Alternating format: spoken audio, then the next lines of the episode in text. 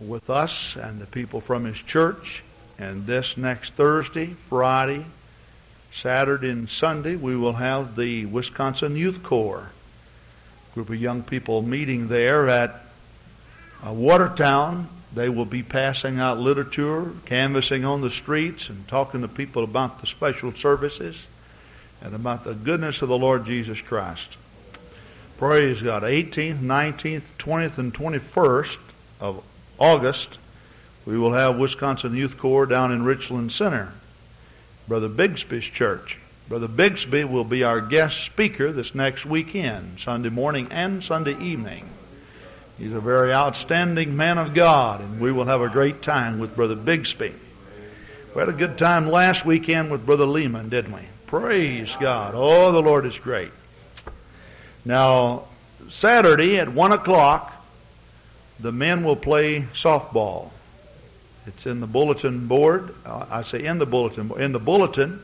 Don't know if it's on the bulletin board or not, but it, we will be playing at the uh, park over on uh, Fair Oaks, Thurber Park. All right, Thurber Park. Can't remember that name, but uh, we'll be playing softball at one o'clock. Now we will have umpires, and some of you'll have to serve. Hopefully not me, but if my name is drawn, then I will be. I'll assure you I don't know much about it. So if I'm chosen as an umpire, I probably will do just as bad as you will do if you're chosen. But we'll all have a good time. Praise God. Hallelujah. Well, have you ever thought about just giving up? Well, if you have, you need to stop it. Praise God. That's a bunch of garbage. That's what the devil would like for you to keep your mind on. Isn't that right? Praise God. I told you that I would talk to you tonight about the hedge of thorns. And it's kind of a completion of this morning's message. And I don't know uh, how you felt, but I enjoyed preaching. You know it's good to preach? Praise God. And you who are not preachers, you ought to try it sometime. Just get in a closet someplace so nobody can hear you. And just give it all you got. See how it feels. Be terrible for you to go through life not knowing, wouldn't it? Praise God. I'll let you be seated. We normally have you to stand when we read our scripture, but we want to make some remarks here before we really get into what we want to preach about. we talked about the carnal mind and the spiritual mind. And certainly when you set uh, issues straight in your mind and settle things in your mind, there is a peace that comes that passes all understanding. Praise God. I have felt a surge of victory this week. Had a little bout with uh, swelling in my leg and a lot of pain. And I felt when Brother Bailey was back here, back last uh, November, felt the touch of the Lord in the in the joint of my ankle that I've been having problems with. And I just really have claimed the victory over that. But a couple of afternoons this last week, I just got real sick with some swelling in my uh, my leg, and I just really do thank God for allowing this thing to come my way because uh, it just did something to my relationship with the Lord. I had a couple of afternoons in which I I just uh, propped my leg up and took it easy and prayed and felt God all of a sudden, uh, Thursday afternoon, I don't know what time it was, around 3 o'clock, I took the heating pad off my leg. I got up, put my shoes on. I came down, I came upstairs. I was in the basement. And I told Sister Grant, I said, I'm going over to Easttown. And she said, uh, well, why? I said, I don't know, just for, for some reason, I just feel like that God has touched me and I'm healed. And Brother O'Neill was here praying at the church. And uh, it seemed like the Lord just gave him a vision. I didn't know if it was me or what. I went on over to Easttown and came back, and then he called and said, Brother Grant, is everything all right? He said, I've been praying for you. And I said, I feel real good. And he said, Well, I, I just had this vision, I guess. Just uh, saw somebody and saw their leg, and I saw this uh, black thing just kind of move right out of their foot. And I just felt impressed to call you. Praise God. and I believe the Lord heard Brother O'Neill's prayer. Praise God. Now, you know, uh, isn't it great to have a physician like the Lord and uh, to have nurses like George O'Neill that uh, kind of direct you to the doctor and give you a lot of comfort? Isn't that great? Now, where could you find fellowship like that? You, you just can't find it anyplace uh, uh, unless you come to church, unless you are involved in the work of the Lord. Praise God. The Lord has been just so special to me lately. Uh, I can't really say that in the last uh, month or so that I have really gotten down to hard praying. Now you may say, oh, I have had a relationship with the Lord that I feel has been so powerful and so precious. And yet it's been totally different. Now, every now and then, I will get a little bit, what should I say, discouraged or something will come and I don't know what to do about it. And I've instructed the young ministers of our church when this happens, uh, don't come into the altar and weep and cry around, have a pity party. You know, come in the door, pull off your coat and roll up your sleeves and come in here fighting the devil. Now, I do that real often. Uh, you know, just roll up my sleeves and, man, I just start preaching. My prayers just roll. It's really great.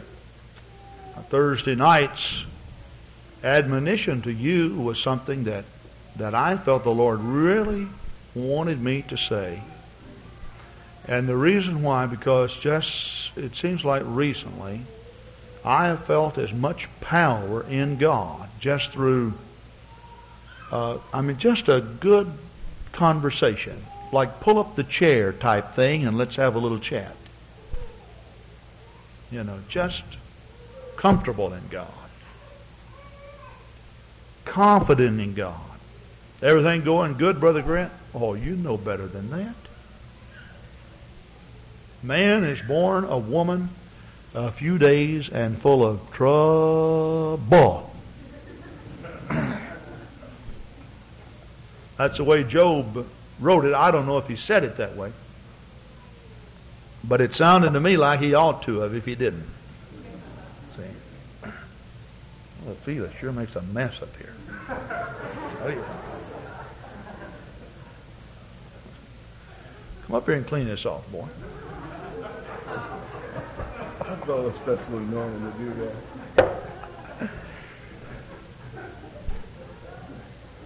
Good stewardship because all this spilled water is cracking the pulpit. Look at it. Water's coming right out of the pulpit. Praise God. Hallelujah.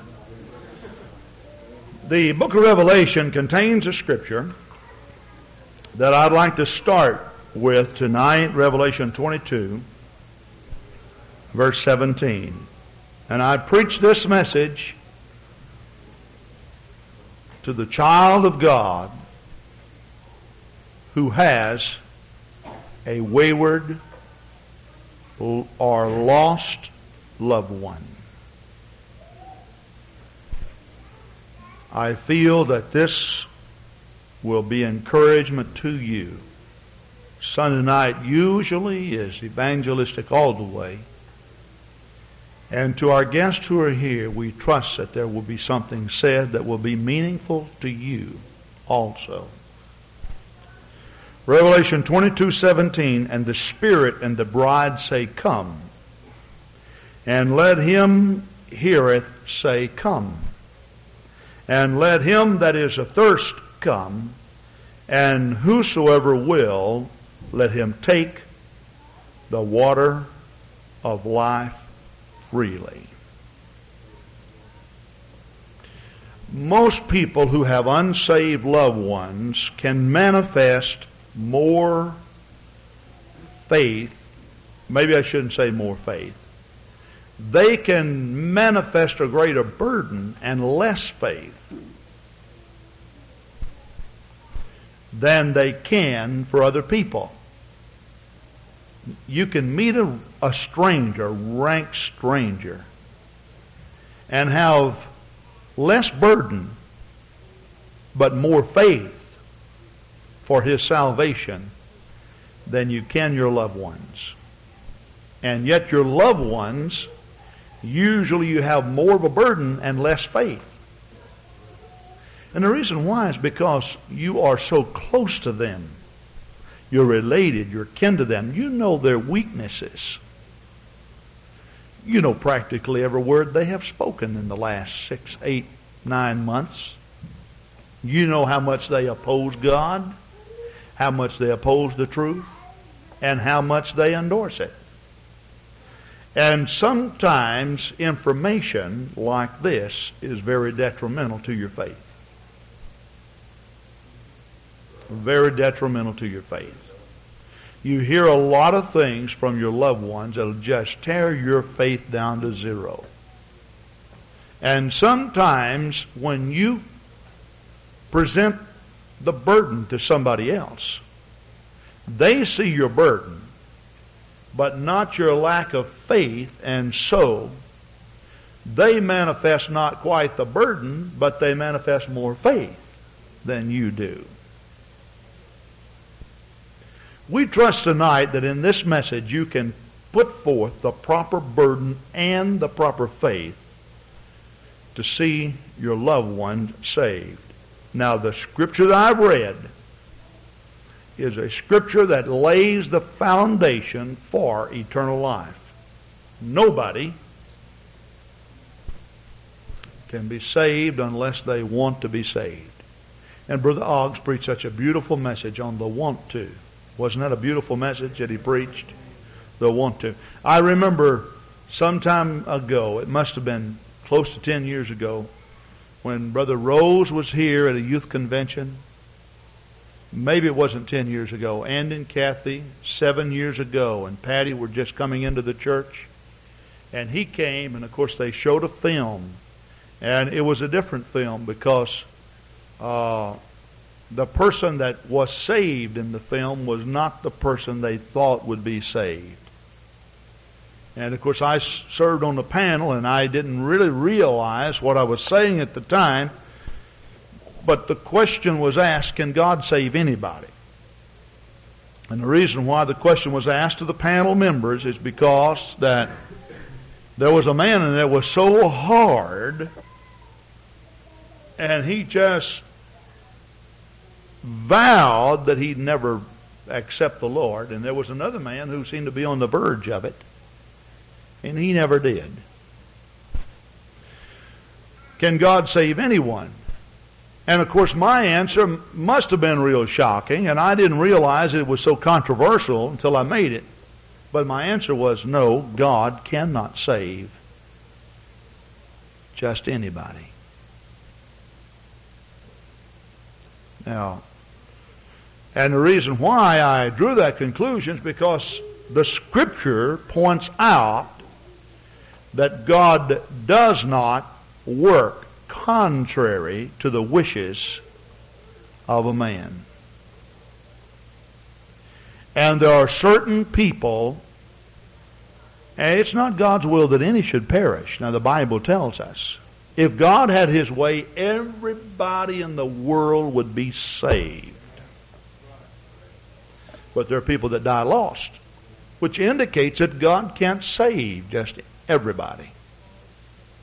Now, what I am calling your attention to tonight I have spoken to you in many, many sermons here behind this pulpit.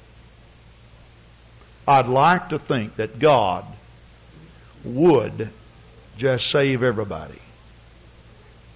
But God has regulated himself to a particular principle. And the principle that he's regulated himself to is this. I don't want any unwilling servants. And so he does not choose to save a person against their wishes. Against their wishes. Now, God, however, has ways to change your thinking.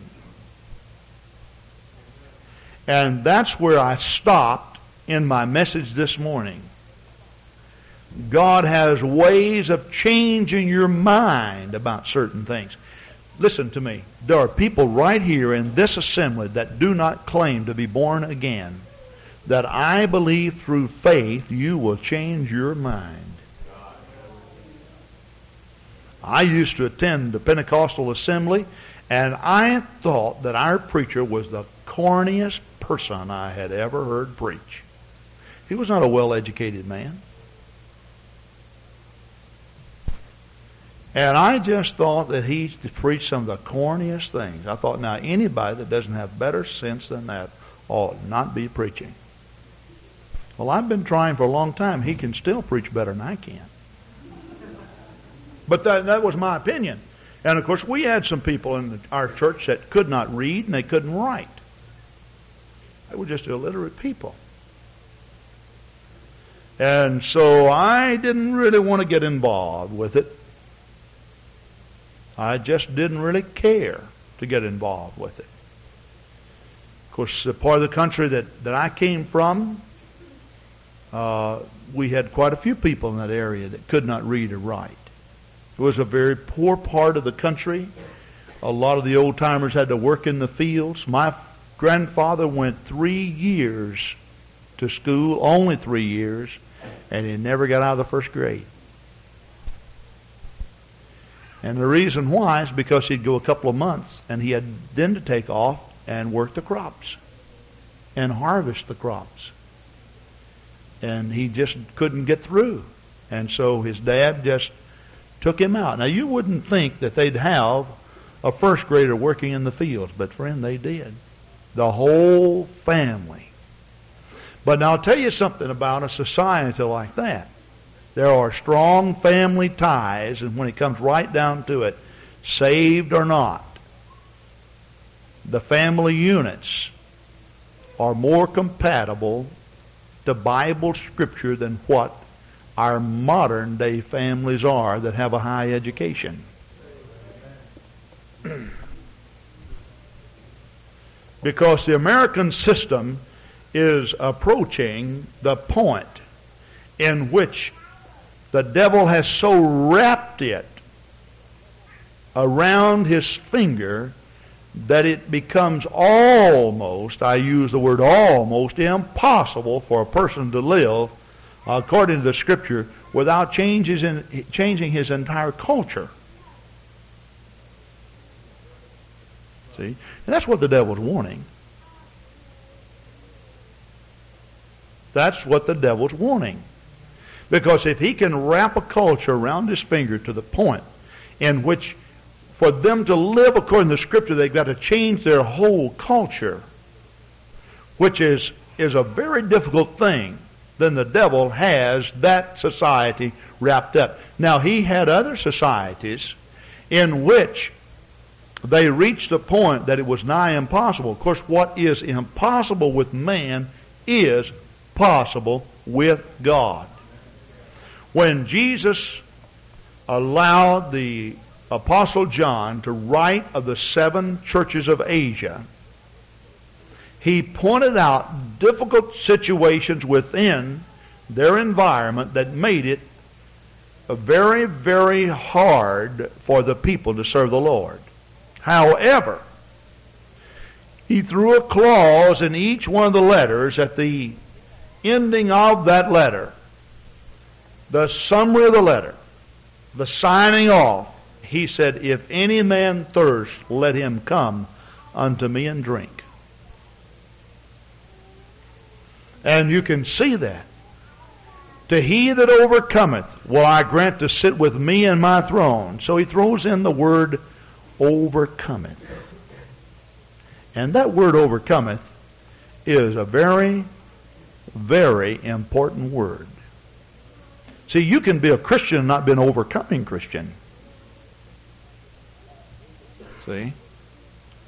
Now, overcoming simply means that every obstacle that's placed in your path becomes a stepping stone to a greater victory.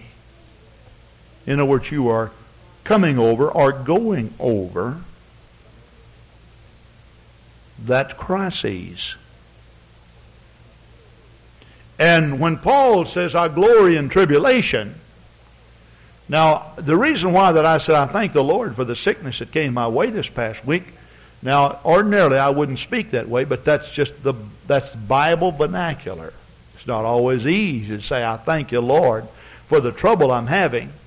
At the same time, have faith that it's not going to be that way.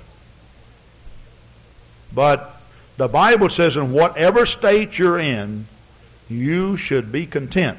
Now, it doesn't mean be content with sickness to the point that you just learn to live with it. It's simply being, having peace in your heart and feeling good about your relationship with God, regardless of what comes or what goes. See? Now, the reason why that I feel so much led to preach this message is because of the good number of people who have called me within the last month and said, Pastor Grant, pray with me for my father. Or pray with me for my mother. Or I have a sister who is unsaved. I have a son who does not know the Lord. I have a daughter who is wayward. Pastor Grant, help me pray. And I trust that I'll be able to give you some advice here tonight that will help you to really believe God for the salvation of your loved one. How many of you have loved ones that are unsaved? All right. Now, this message is primarily intended for unsaved loved ones. Now, the reason why I say, I believe that when it comes to your loved ones, that you have a relationship with your loved ones entirely different from the relationship of a person who you're not related to. Now, the Apostle Paul covers this in 1 Corinthians 7 when he speaks of a saved wife and an unsaved husband. See? And he says the husband is sanctified by the wife and the wife by the husband. And then, of course, he goes on to talk about the sanctity of the children as a result of saved parents. Now, basically, what he's saying when he says the husband saved by the wife, or sanctified by the wife, and the wife by the husband, and then, of course, he talks about sanctification of the children. Now, he's not saying they're saved because you're saved. Sanctification means they're set apart means God has an open road to their life through you.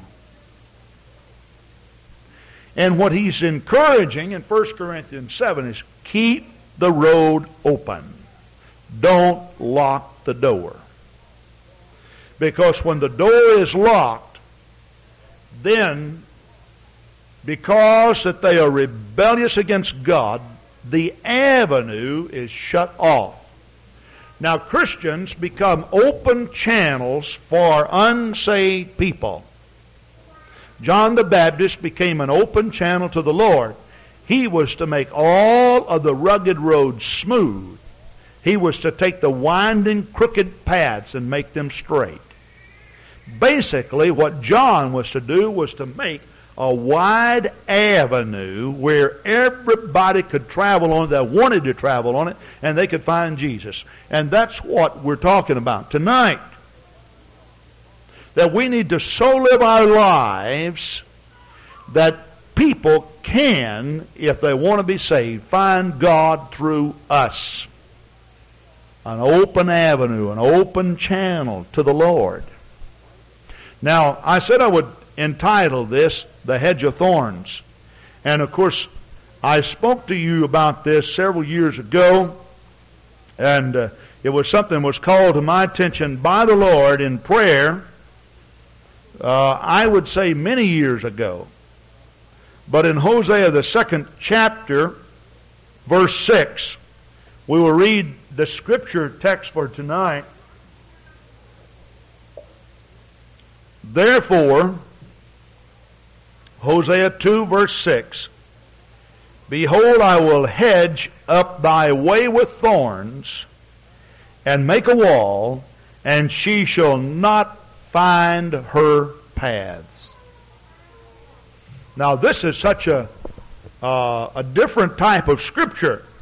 Hosea is praying for his adulterous wife. Now, God did something in the Old Testament that's very strange. Now, you will notice that some of the relationships that people had in the Old Testament are not condoned in the New Testament.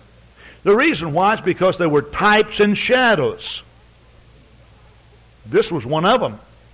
God instructed one of his prophets, I mean a powerful man, to go down to the red light district and pick out a woman. Now, that's strange indeed.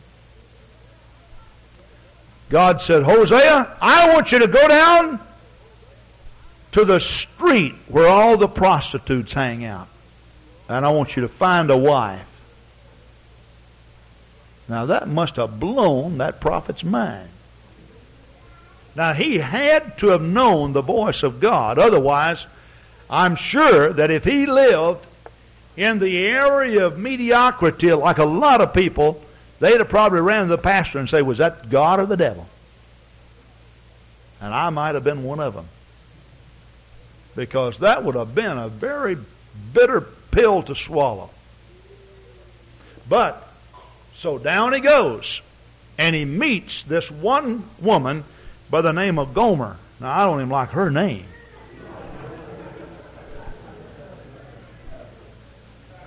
I mean, would you like to have a name like that? Gomer? If you're here and your name is Gomer, uh, I'm sure I have offended you, and I owe you a public apology. So, but anyway, here's Gomer. And so, Hosea begins to court her and ask her to marry him. Now she's so flattered that somebody of his caliber would even pay her any attention. So what does he do? He marries her. Now, after he marries her and after she bears children by him, she then begins to think about her former life and all of the lovers that she had prior to this beautiful relationship that she had with Hosea.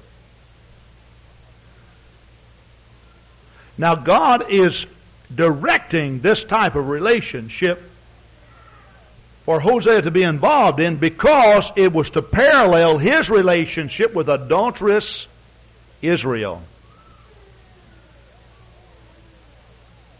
And God was allowing it to happen so that Hosea could prophesy to the household of Israel.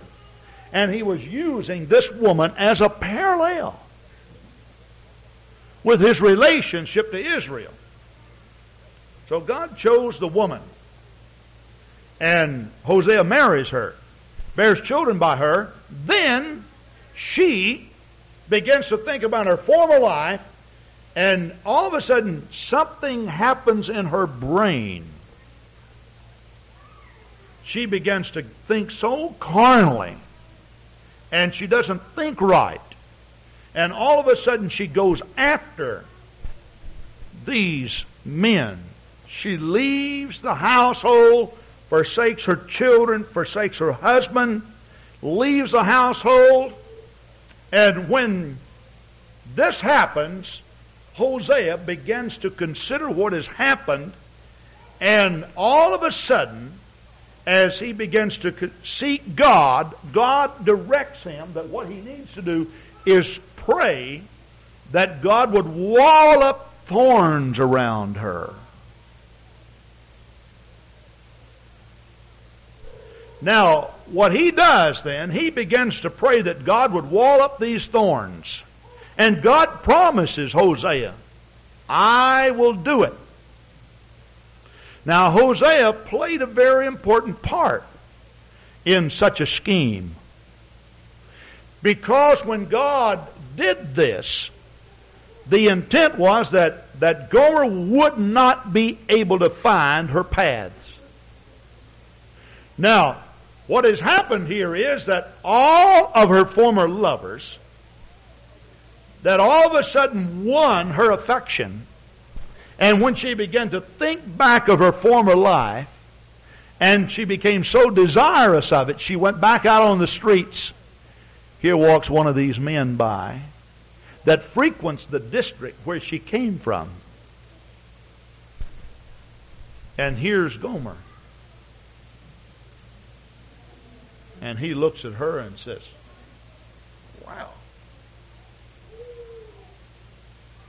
Well, what's wrong with me?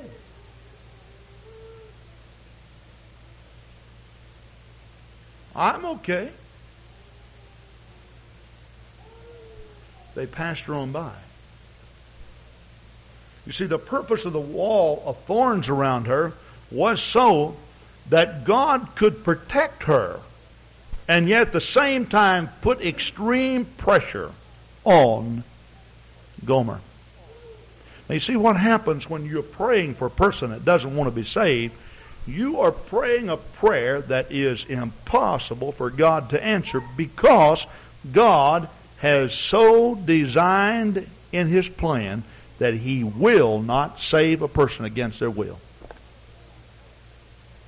And when you are praying for an unsaved person, a loved one or not, you are praying one of the most difficult prayers that you will ever pray in your entire life. Because you're battling against the will of an individual that does not want to serve God, and God says, if you don't want to, you don't have to.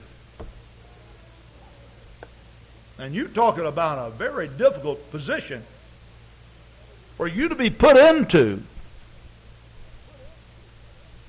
You're in a difficult one altogether. And while you're praying, God, save my father. God, please save my father. And you've got such a burden that God will save your father. God, save my father. Your father is going on to his church that's steeped in tradition and false doctrines. And while you're talking to him about the beautiful apostolic way, he's saying, I don't want to be apostolic. Save your prayers, son. You're not going to touch me. I taught you everything that you know. You're not going to convert me. So don't pray for me. Leave me alone. Now, does God answer prayer? He does, but He can't answer that one. Now, that puts God in a no win situation. He is forced to do something about your praying, and yet at the same time, He can't because the person says, I don't want to be saved. Now that is a difficult place for God to be in. And so you're praying, God save my grandmother. Grandmother's rocking saying, I'm saved already. God save my aunt. And your aunt says, Church for me? Never, never. God save my grandfather. Oh, I'm as good as all the rest of the hypocrites. See? God save my wife. Oh, come on now. Just because you went and flipped your wig over God and over church doesn't mean I'm supposed to. See? And, and God cannot save them against their will. Now, the situation is, is that God must, because of your prayers, design certain circumstances to change the individual's will. Now, it's pretty difficult for you when you're praying for a loved one of which you have a deep burden for but not too much faith for because you hear all these negative things. It's hard for you to believe that God will change circumstances in which they will want to be saved. In other words, you live so close to the situation. The old saying, you know, I can't see the forest for the trees, or I can't see the trees for the forest. In other words, you're so close to the situation. And you hear all the negative feedback, and while you're just being so sweet, all of a sudden that loved one that you've been praying for my, that sweet smile turns into a real frown, and you talking about bitter and upset and have an obsession against God and, and, and being as mean as the devil himself. Now, I could tell you, we've got husbands right here in this congregation that were just so unfavorable when their wives found the Lord. And we've got some wives here that were equally as rebellious. Now, Brother and Sister Gifford not here, but you remember how Sister Mary used to just pray? And she, every service, she said, she'd come up to me and said, Brother Grant, are you still praying for Steve? And Steve would come, and of course Steve would sit back on the back, and he'd have his hands folded up like this, and you talking about lamb blasting that woman when she went home, he did it. Really? He physically beat her up a couple of times. Now, you know, he feels so badly about that. But nevertheless, he is saved. But you see, Sister Mary just kept on praying, God save Steve. I want you to touch him, Lord. I want you to fill him with the Holy Ghost. And Steve was saying, Ha, never, never, never, never. You'll never get me to become a member of Calvary Gospel Church. In fact, he even said, Your preacher looks ugly and mean and he can't preach and.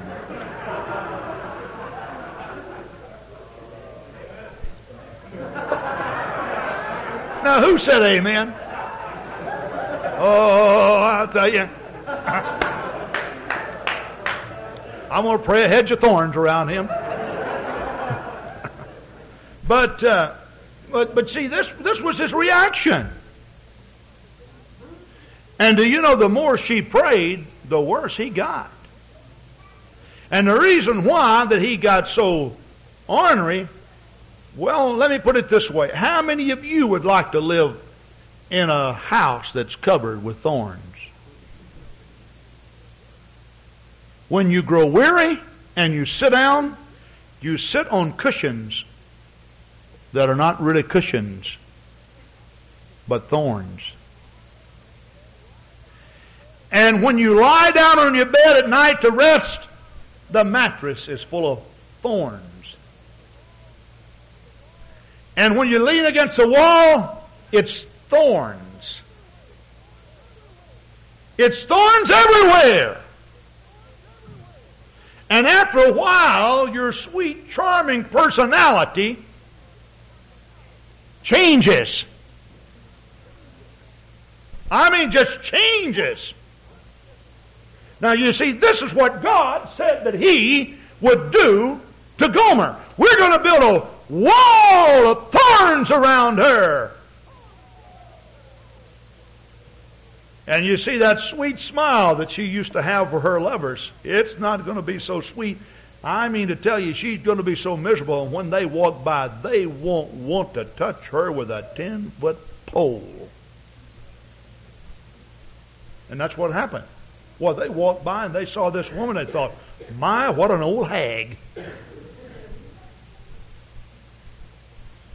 She used to be so sweet, and look at her now. Now, I'm here to tell you that God can so design a plan in which all your friends can forsake you. That's what God did to this woman. And everything that she started to do, people just forsook her. They turned their back on her. They walked away. They wouldn't have anything to do with her. Her personality had so changed. She became so irritable. Why? Because she was living in a house of thorns. But the secret to this was that Hosea was to be real sweet to his wife. Why? Because God said, I can't save her against her wishes, but I will so design or a device in which everybody in the world is going to look bad to Gomer but one person, namely Hosea. And he's going to say charming and sweet, and he's going to have his arms open, and she's going to look around, and she's going to say, My, this life that lured me back out into the world, that painted such a beautiful picture in my mind, that captured my heart and took me away from my husband, is not what it used to be. Now, it just might be that your loved one has never been in the church. Your loved one that you've been praying for doesn't really know God. And it just might be that they are opinionated. They may have all kinds of opinions. And some opinions they form, they're true opinions because they see you make mistakes.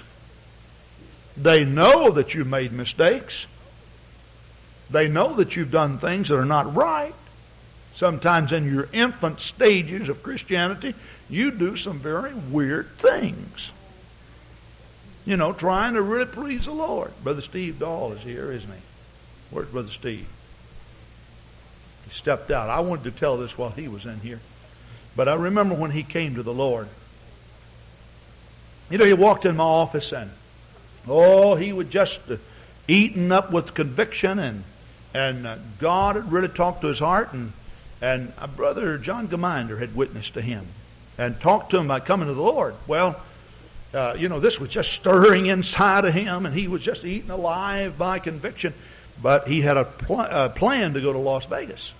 So I remember him walking in my office and sitting down, and you know, he's just Steve's pretty aggressive, you know, and so he's just uh, his hands are going, you know, and he was telling me all about he how much he loved the Lord and all this, and no problem there. And then all of a sudden he said, "Now, I really want to give my heart altogether to the Lord. You know, this John, a friend of mine, he's all, you know, he's gung ho in the Lord. Now, I'm not for sure that I want to be that fanatical, but, uh, you know, and going on and on and on. He said, now, well, what I'd like to do, I'd like to first go to Las Vegas, and then I'd like to come back and give my heart to the Lord. You think that's all right?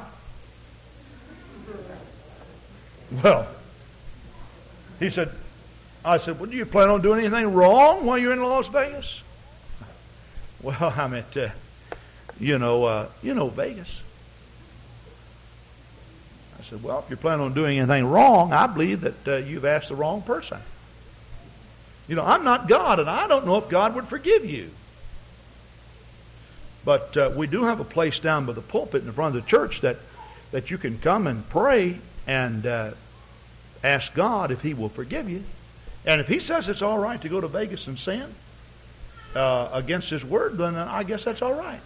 I mean, sin's a tra- transgression against the law of God. I don't have anything to do with it. See, it's between you and God.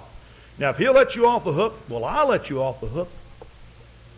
Well, needless to say, he didn't go to Vegas. I don't know if he even came and prayed about it. Tell you the truth, he went later to Vegas, but that's after he got his feet on the ground. But I still remember Brother Steve when he came in. He had he came in, and I'll tell you, when he came in, he hit the altar praying. We baptized him.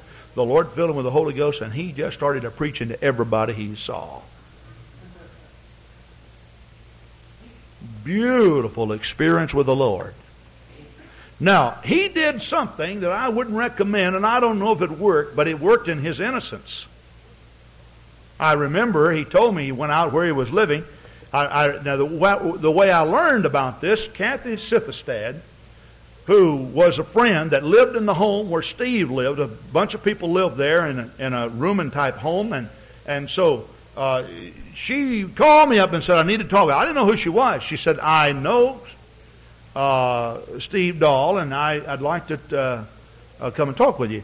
Well, I said, okay, I'd like for you to come to church. She couldn't come to church, but she said, I will come at 12 o'clock. 12 o'clock noon, she walked in my office, and uh, I invited her in, and I sat down, and did you know, just, I mean, right off the bat, she started crying, tears started flowing. She was sobbing and weeping, and she said, I got to be saved. I said, uh, you know, uh, what's, what's the deal? And she said, Steve. Oh, she said, Steve. She said, uh, I don't really know if I like him or if I hate him. She said, I, but she said, uh, I said, well, what happened? She said, well, you know, he doesn't know the Bible. And he thinks he's right. And uh, she said he's real pushy. You know, Steve's pushy. He's always been pushy. And, so, talking. But here she's weeping. She's crying. So uh, I said, what happened? She said, well, he started talking to us about speaking in tongues and about being baptized and all this. Well, he, we asked him where he got that, and he said out of the Bible, but he couldn't show us because he said, I'm a new student. I don't know anything about the Bible, but I know it's real because somebody over there done. In front of those people as they all gather around, and he starts praying. And I mean to tell you, Kathy said all of a sudden, she said he started rolling in the floor, and and all of a sudden he started to just weeping and sobbing and crying, and they're all sitting there watching him, see? And then all of a sudden he starts speaking in tongues, and she said, You know, he shot up out of the floor like a bullet and hit, actually hit the ceiling. I said, Then what did he do? She said, He took out running down the street.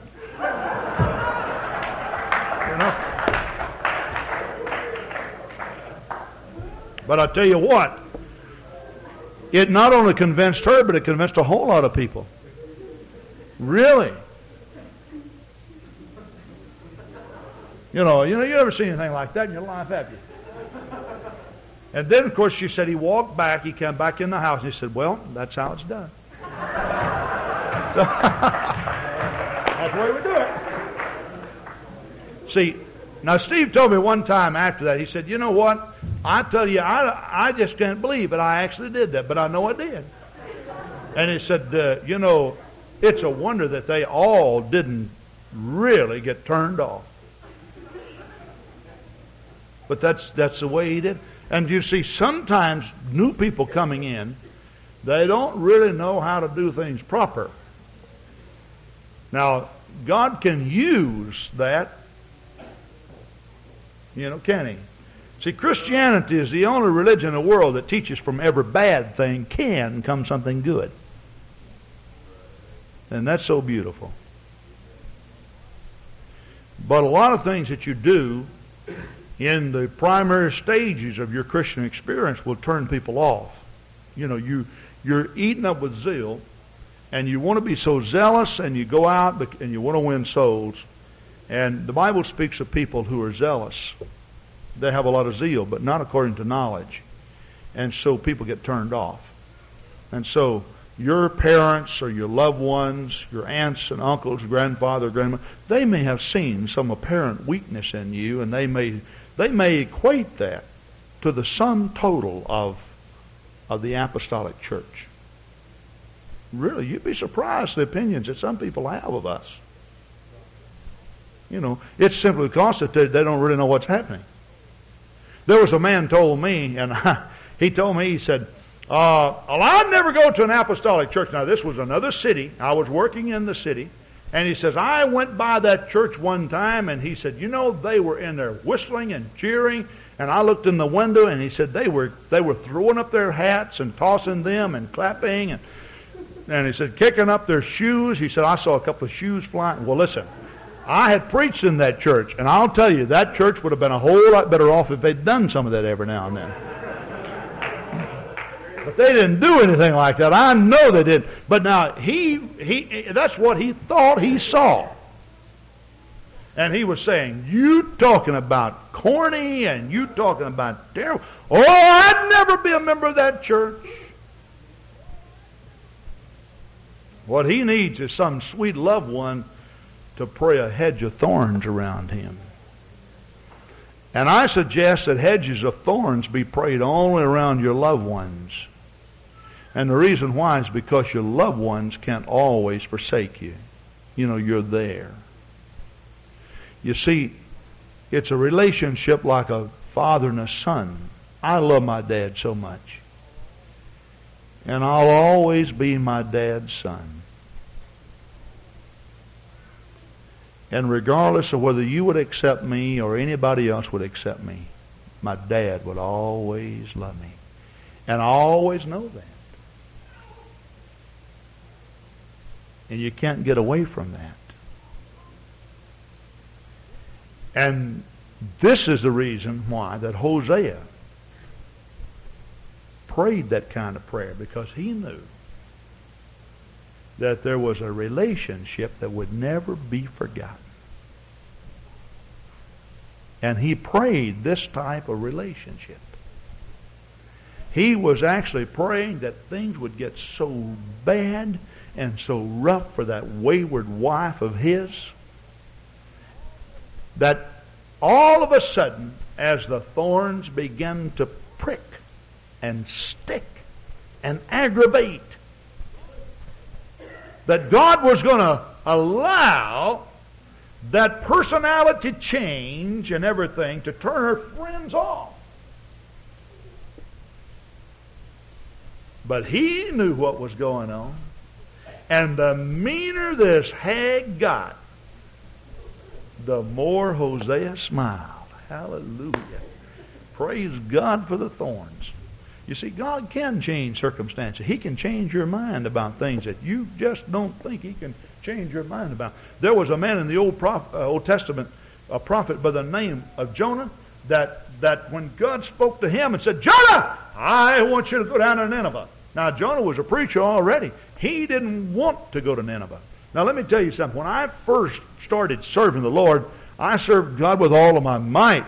I testified with, to people. I did everything. Now, when God began to deal with me about the ministry, I almost backslid.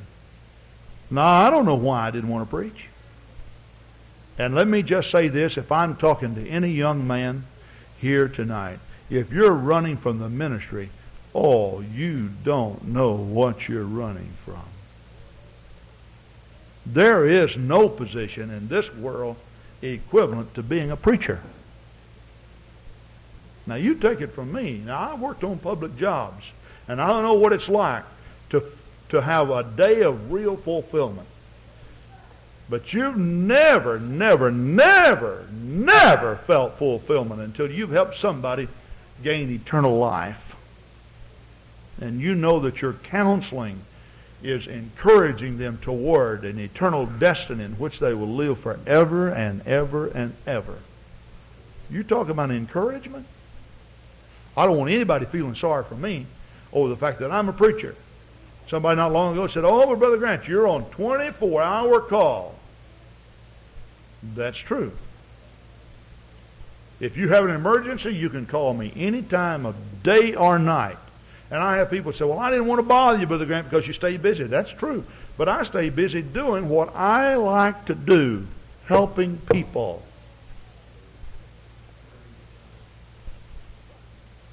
And it was such a great, great thing when finally I surrendered and said, Lord, I will preach the gospel. But I think all of you, Brother John, you probably struggle with that.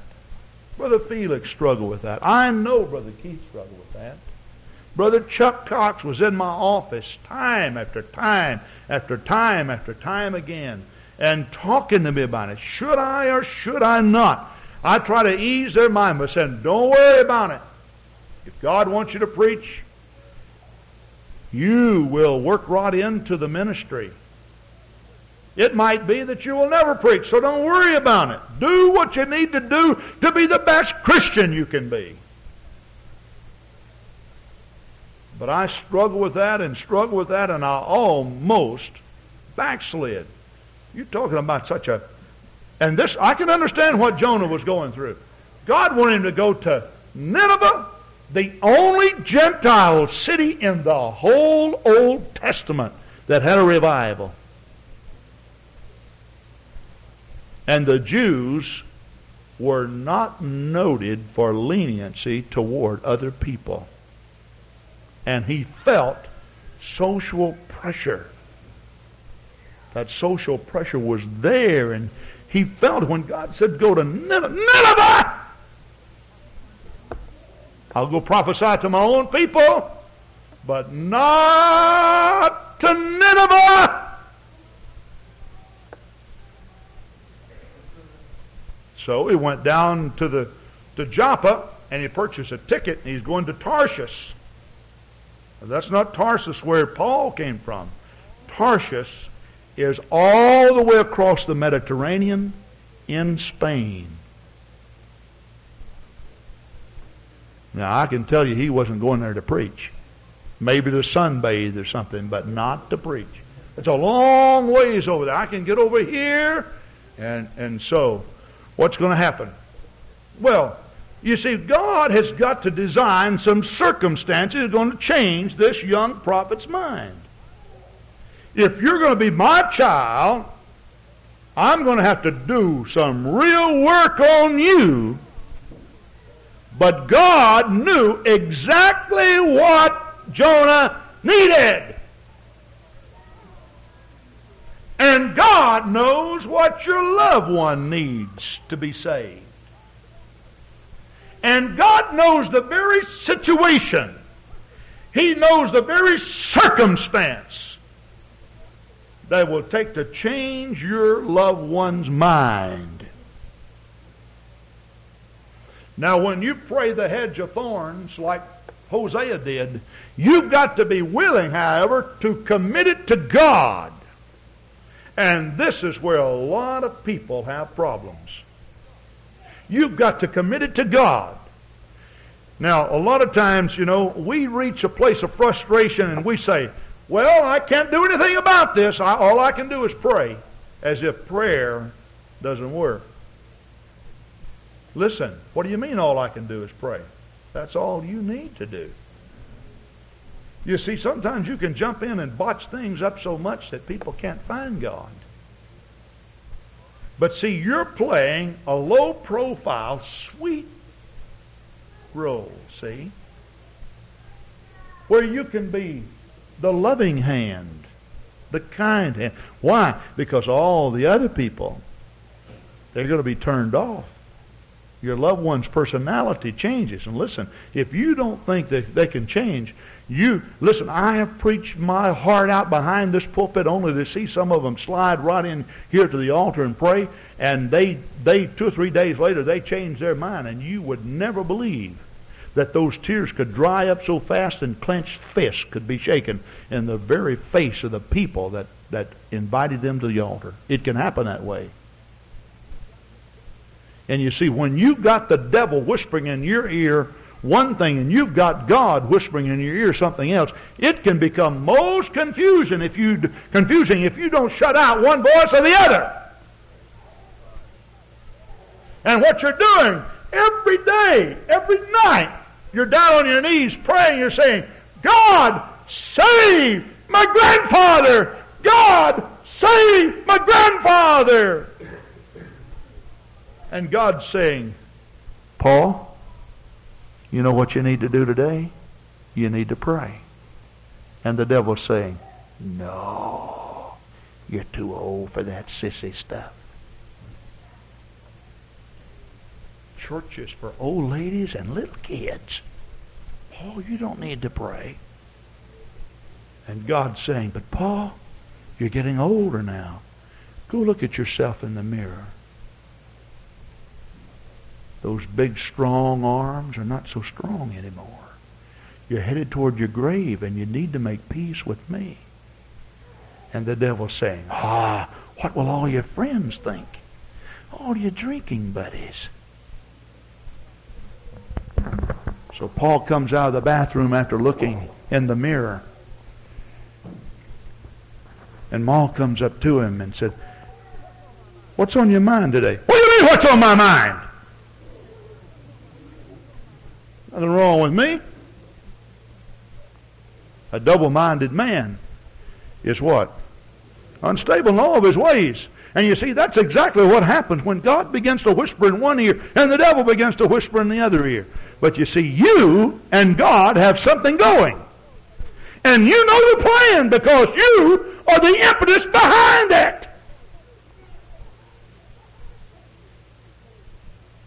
And so when you go over to grandfather's house and you begin to talk and grandfather cuts you off, you know, it's like turning up the volume on a radio. More love.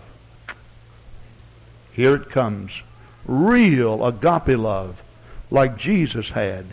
And I'm turning up the volume of my heart. And while he's so mean and so hateful, and grandfather and grandmother now have already had 14 fights and it's not lunch yet, and he's tried to mow the yard and the nosy neighbor stuck his head in, and he ran his nosy neighbor back in the house, here you are. And grandfather bites your head off, and you just smile and you say, You know, I just wanted to come over here and tell you that I've been thinking about you. If I can ever help you, well, I want to.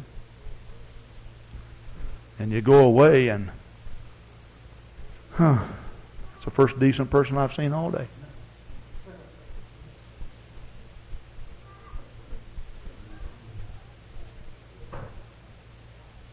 But you see, what sometimes wives do, husbands do, fathers do, mothers do, children do, is they react just like the neighbors react. They react just like grandmother reacts. And so when grandfather bites your head off almost, you jump back very defensively Man, I'm going to have to pray the devil out of you. If you'd have been in church Sunday night, that preacher would have given you a piece of his mind. I'm going to tell you, he had us all laying in the floor. And you ought to have been over there praying. And if you'd have been praying like I would, you'd be sweet like I am.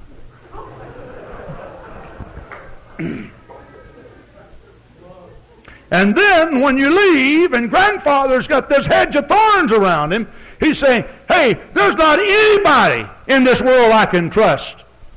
And if I can't trust my granddaughter, who's a Christian, who can I trust? And you see, he's losing faith now. He's losing faith in all of humanity. Oh, God has opened a road to your loved one right through your heart, right through your kindness, right through your love. The door is open. Now, they may not express it to you because we've had husbands, some who sit right here, uh, who have vowed, they've sworn, I'll never go to my wife's church. Never. But you're here and you're happy that you're here. What did they do? Every night, God Save my husband. Get a hold of my husband. I remember when Sister Jeanette was praying for her mother. You remember that, don't you, Sister Jeanette? Sister Jeanette's mother was in another church, and she didn't know that she needed to be baptized in Jesus' name or filled with the Holy Ghost. Now, Sister Jeanette knew it. And she was praying. And her mother was so set to stay in what she was in. God allowed a cancer to come to her body. And Jeanette's mother died of cancer. But prior to her death, she was baptized in Jesus' name and filled with the Holy Ghost. Praise God. The very circumstance that God designed is probably the reason why she's not in the world. But I'll tell you what, she's in a, a better world. And nobody can ever make me believe that Jeanette Cox didn't have something to do with that. But you see, because we are so reluctant sometimes to put them on the altar and say, God, whatever it takes, do it. Because sometimes when they get a little rough and they get irate, we go back and say, Oh, wait a minute, Lord, not so much pressure. I can't stand to be around them anymore. Now you're going to have to take your hand off. Now, God, you're going to have to. But you see, Jesus spoke of the awfulness of hell in Luke. Mark, the ninth chapter, verse 43. This is what he said If thine hand offend thee, cut it off. He said, It's better for a man to go into heaven with one hand than into hell with two. And he says, If thine eye offend thee, plug it out. For it's better for a man to go into heaven with one eye than to go into hell with two. And we need to understand that hell is going to be just as hot for our loved ones as it is for anybody else who ever walks upon the face of this earth. And for this reason, we need to put them on the altar and we need to pray, God, whatever it takes. Now, you've got to trust God. Listen, God's not willing that any should perish. So He's not going to just design something to zap them out and, and lay them low. Oh, listen, God will not put any more pressure than what need be. This is the reason time the reason that he sometimes deals a long time with some people. He knows just how to do it. He puts quick pressure on some. He knows your personality. He knows your character. He knows every fiber of your body. He knows how you think and what causes you to think the way you are. He knows how much pressure you can stand and how much you can't. And God's going to look down and He's going to create the very circumstance that needs to be. He knows. He knows. He knows. And you've got to understand that God does not want any person to perish. So God, in His all powerful hand the way he deals with people. He's not just going to slap them and wipe them out. No, he's not that kind of God. We've got to trust him. And this is what Hosea did. He said, Now, Lord, Gomer belongs to you. And we're going to pray this hedge of thorns around her. Now, I know that you can't save her against her will, but God, somehow, you're going to have to just create some circumstances and things that'll, that'll change her. And so as a result, the men passed by, her lovers, and they just waved at Gomer. Have a nice day, Gomer. Well, what's going on here?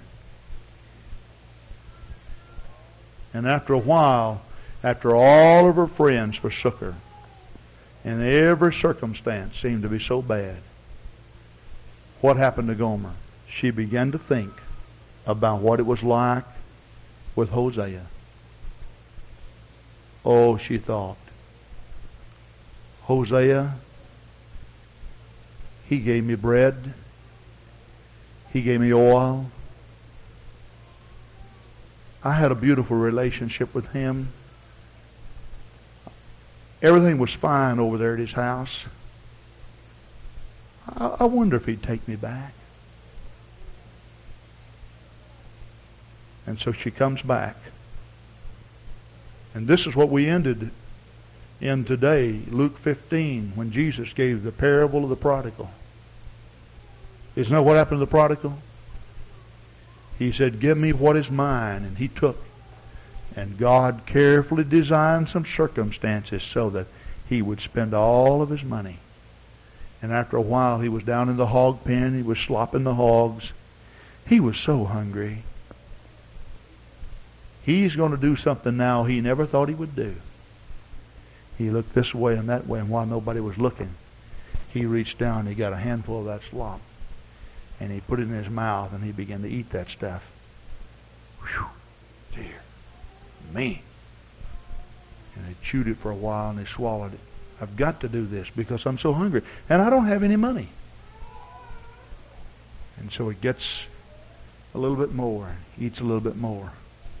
And while he's eating that hog slop, guess what comes to his mind? I wonder what the servants are doing in my father's house. I'll guarantee you they're not eating with the pigs.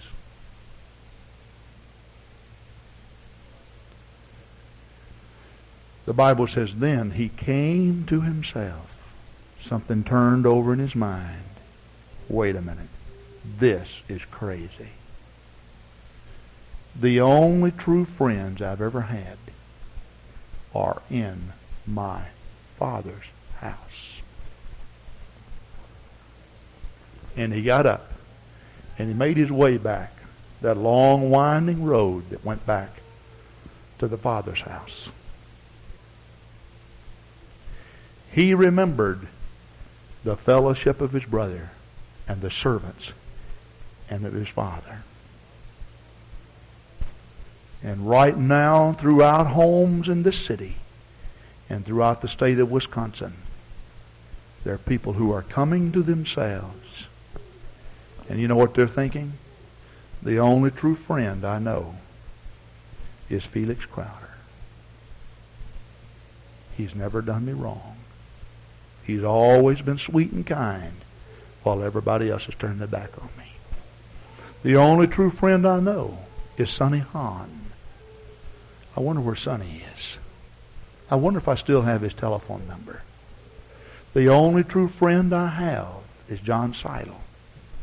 He's always kind and sweet while everybody else is trying to take advantage of me. See, that's how it works. God cannot save them against their, their will. But God can create circumstances that can change the mind of a man, a woman, or a boy or a girl. And I feel right now that some of you, as you sit here, that you're manifesting faith for a loved one like you never have manifested before. Why don't you let your faith release right now? As you reach out to God, for an alcoholic dad or mom, for a wayward son, for a mom or dad who just rebels against the truth, for a husband or for a wife, for a brother or for a sister. Could you do that right now? Hello, Mohushakarandala Masata. Oh, glory to God, glory to God, glory to God. Hallelujah.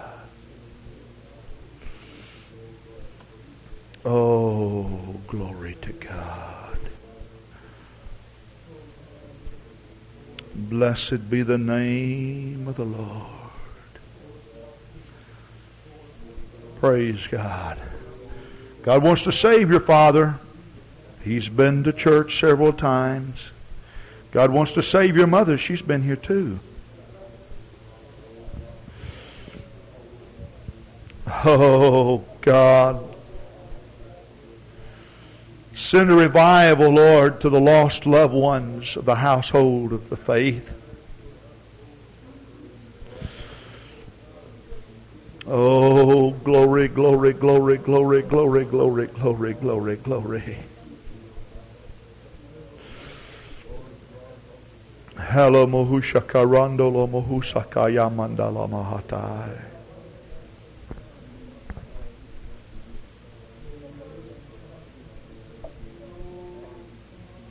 Oh, glory to God, glory to God, glory to God.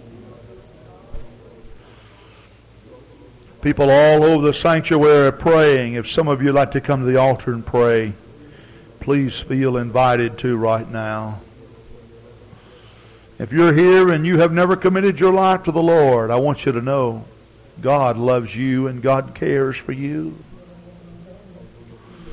Why don't you come on right now and submit your life to the Lord? Oh, praise God, praise God, praise God, praise God.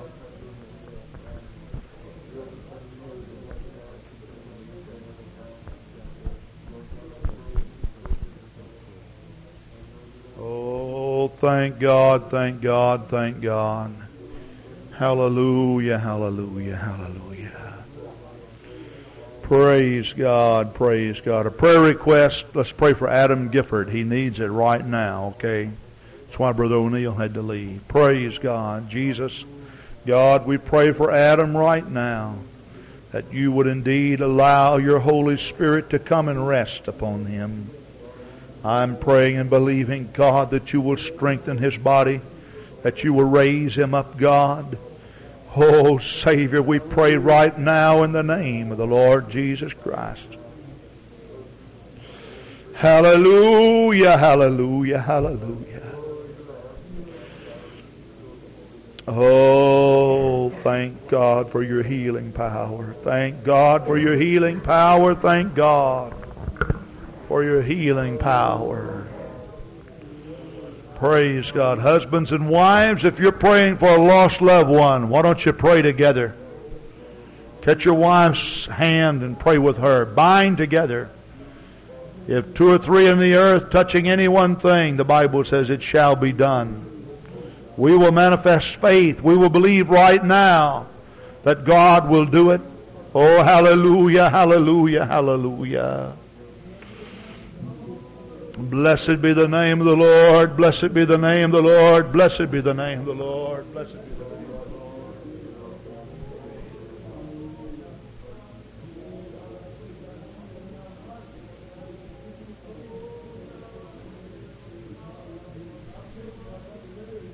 Oh, hallelujah, hallelujah, hallelujah, hallelujah, hallelujah.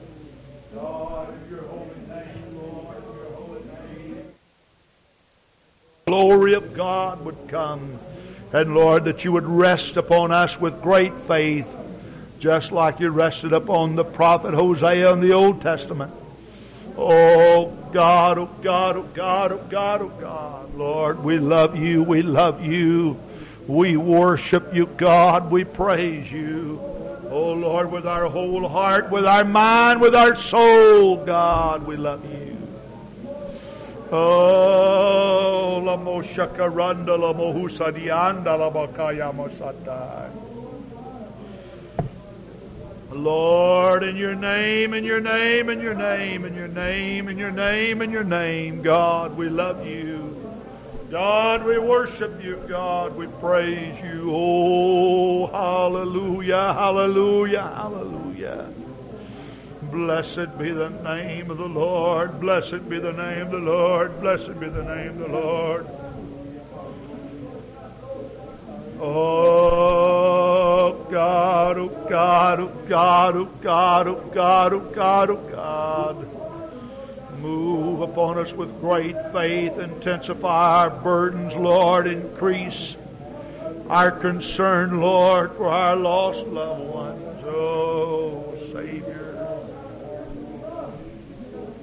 God, we believe in you, Lord. We believe in you, Lord. We believe in you, Lord. We believe in you, Lord. We believe in you, Lord.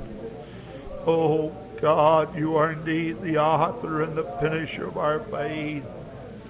Hallelujah, hallelujah, hallelujah, hallelujah, hallelujah, hallelujah.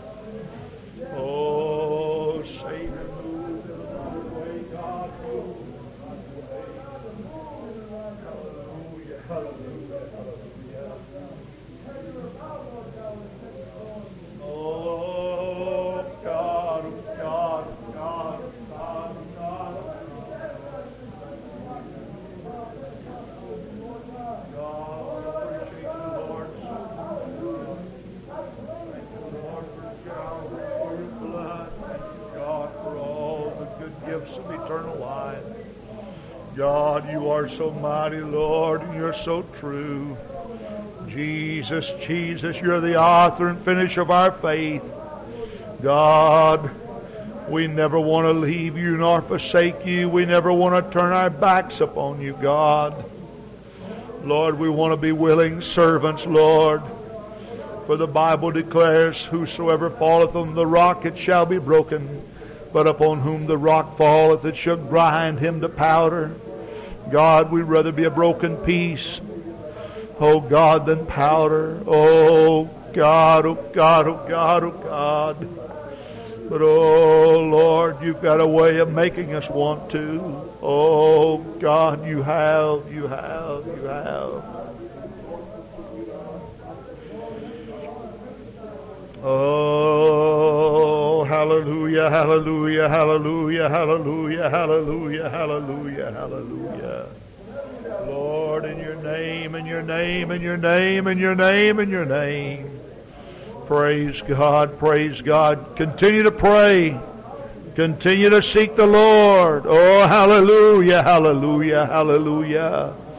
God, we love you, we love you, we love you, we worship you, God, we praise you, God. Hallelujah, hallelujah, hallelujah, hallelujah, hallelujah. God, in your name, in your name, in your name, in your name, in your name. Hallelujah, hallelujah, hallelujah, hallelujah. God, we worship you. God, we do. We worship you. We call upon your name. God, your name is the all-powerful, all-saving. God,